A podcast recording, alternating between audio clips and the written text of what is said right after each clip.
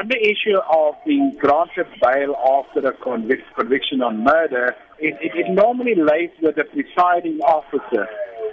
And the factors that normally play the role, especially when an accused go on appeal, is whether another court will come to a different conclusion on the fact in the law. And then the other issues that normally apply for bail, whether it's applied to risk, where they will return to court, and all the other factors in terms of the Criminal Procedure Act when it comes to bail.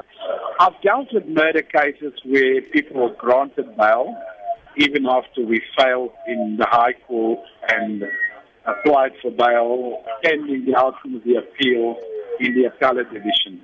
So it's not something unusual. The case to apply is that if another court will come to a different decision on the present facts and law that was applied. And in the case of Oscar, I don't know what the grounds for the appeal. I haven't had insight into the matter yet.